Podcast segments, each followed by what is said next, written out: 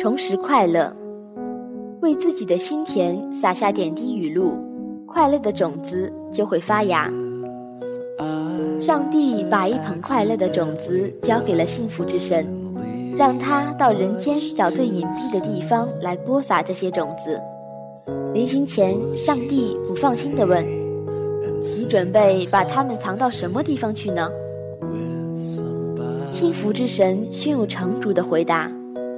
我准备把它们藏在最深的海底，让那些寻找快乐的人只有经历过大海的洗礼，才能找到它们。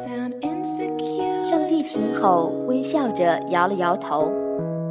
幸福之神又思考了一会儿，继续说：“那我就把它们藏在高山之巅吧，让寻找快乐的人通过磨茧的手掌以及超越的勇气来证明他们的存在。”上帝听了之后，还是摇了摇头。幸福之神茫然无措地向上帝请教。上帝意味深长地说：“你应该把这些快乐的种子藏到每个人的心里去，只有那里才是最不容易被发现的。”哈佛训言：“快乐不需要花费太多的金钱，曾几何时。”它就像枕边的图书，可供我们随时翻阅。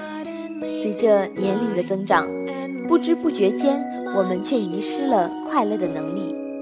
我们都渴望重拾快乐，然而当我们遍寻不到时，却往往忘记摸摸自己的胸口。